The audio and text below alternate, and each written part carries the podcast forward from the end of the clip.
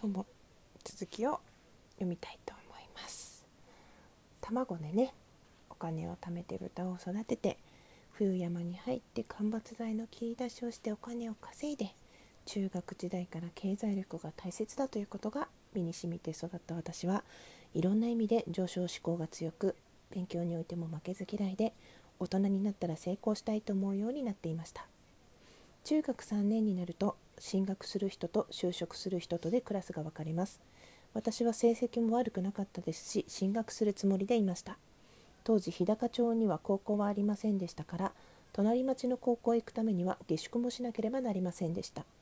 中学2年の3学期に入る時に学校へも進路を伝えなければいけないので両親に高校進学について尋ねたのですが何回聞いても返事をしません。不安になった私は一体どうすればいいんだよと言いました。すると母は悲しそうな顔になり父からはうちにはそんな金はないから高校へはやれないと言われたのです。驚いた私は目の前が真っ暗になりショックで二晩泣いたのを覚えています。自分が高校に行けなかったらどういう将来があるだろうと思いました。その当時村には2つしか職業がありませんでした。1つは地球整備士と私が名付けた土木作業員の仕事。職業を差別するわけではありませんが山奥の村なので土木工事のある時だけの非常に不安定な仕事で夢を抱いている自分にとっては未来が見えませんでした。そしてもう一つは林業の村でしたから木こりです。チェーンソーを使いますのでその振動が原因で手が痙攣する白老病という職業病が当時すでに知られていました。将来は白老病か土木作業員になるしかないのかそれで自分は成功できるのだろうか？とすごく悩みました。進学の道は完全に断たれたと思ってしまったのです。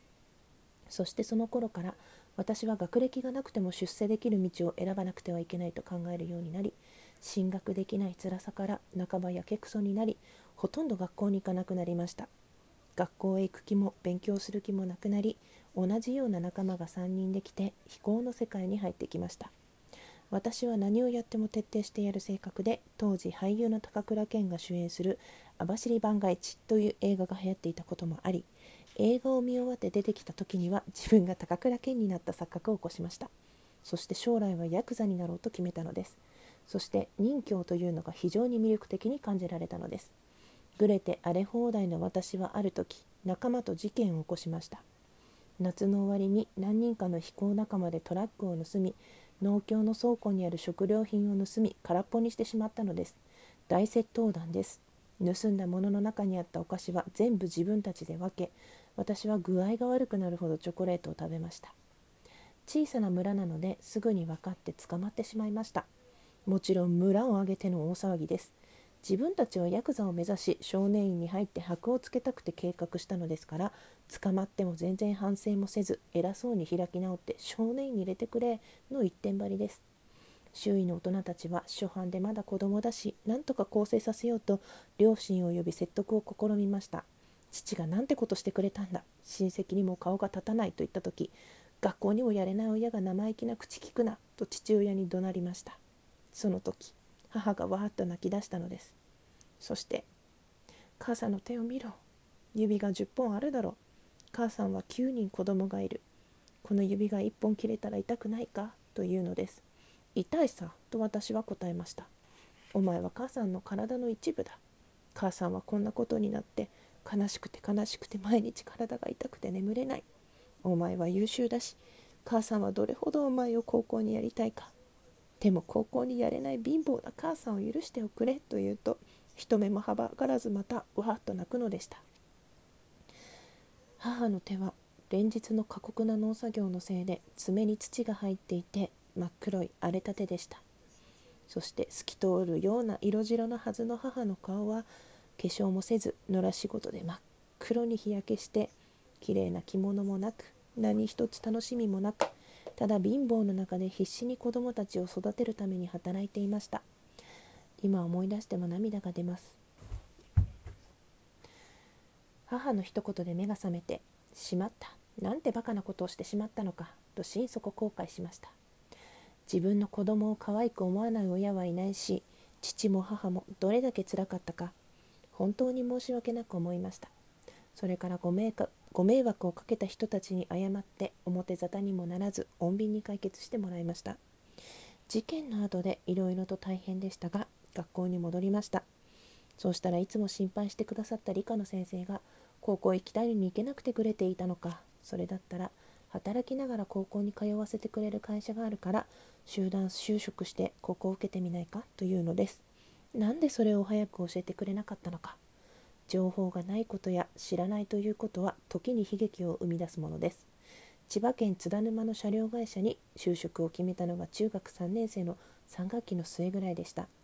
高校の入学試験はほとんど終わっていましたが先生が県立の工業高校の二次試験を受けられるように段取りをつけてくださったのです。中学3年生の1年間はほとんど勉強していませんでしたが得意の数学で満点が取れ17人という狭き門をくぐることができたのです。昭和40年4月仕事をしながら定時制の高校に通うという環境が無事整いました。高校に行きたくても行けない人は全国にいっぱいいます。この事件はその時の自分自身の弱さを表したものでした、ね、グレた時代があったんですね。思う通りにいかない。できる実力があるのに追いつかない。お金がないだけでその道が閉ざされてしまう。どれだけ苦しいことだったかと思います。やっぱりその頃から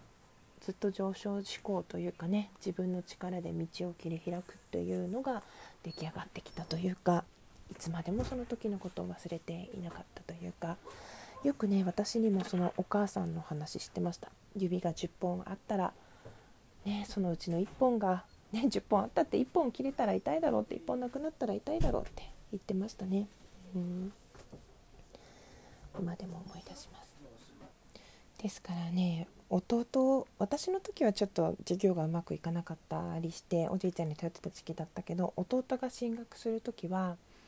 本当にねだいぶ軌道に乗っていて好きなところに行けって言って背中を押してどれだけねなんかいても応援するから好きなだけ勉強しろって言って頼もしかったみたいですね。まさかその後で大学に入った弟が留学もしてまだ大学に籍を置いてるっていうのは予想外だったと思いますけどね。本当人生の半分ぐらいあの下についた先生がまだ若いなんか期待の新人助教授っていうところから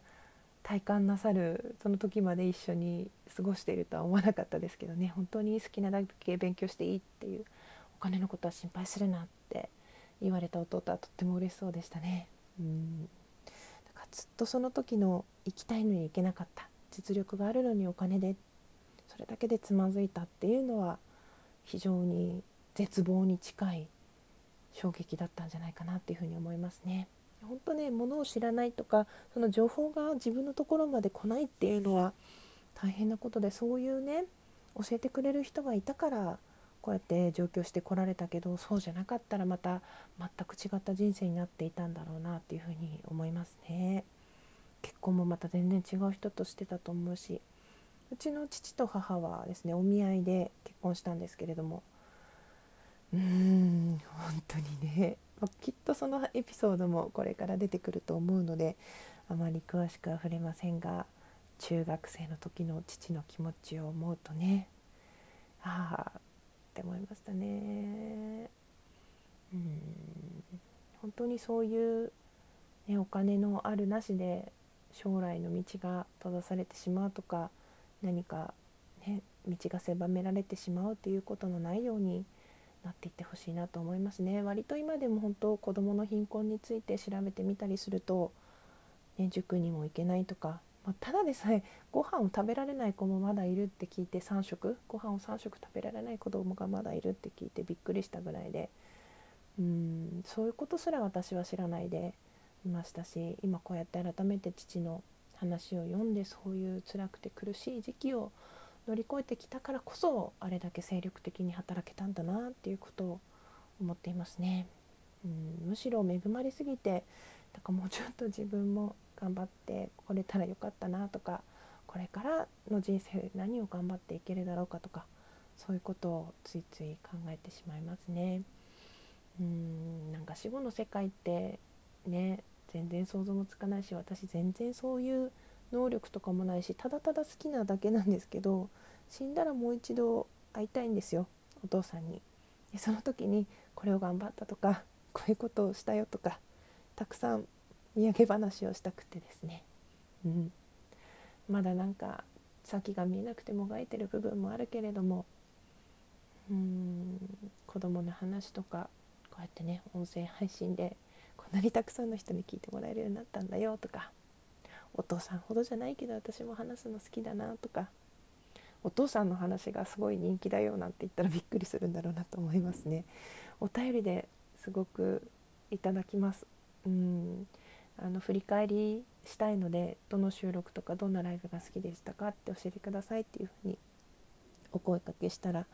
父と娘の話とかお父様のお話がすごく楽しいですっていうふうにお声かけくださる方も多くてですね。なんかもう父はこの世にいないのに父のことを、まあ、会ったことはなくても存在として知ってくださるっていう方がほんの数人でも増えてくださるっていうのはね自分にとってもとっても嬉しいことですしそういう場所を与えてもらえたっていうのがねありがたいなと思って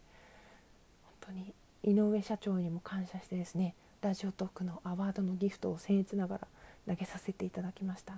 本当にですねラジオトークを始めて人生変わったななんていうふうに思ってます。聞いてくださった方も本当にありがとうございます。これからもどうぞよろしくお願いします。続きはまた後日読み進めたいと思います。それでは。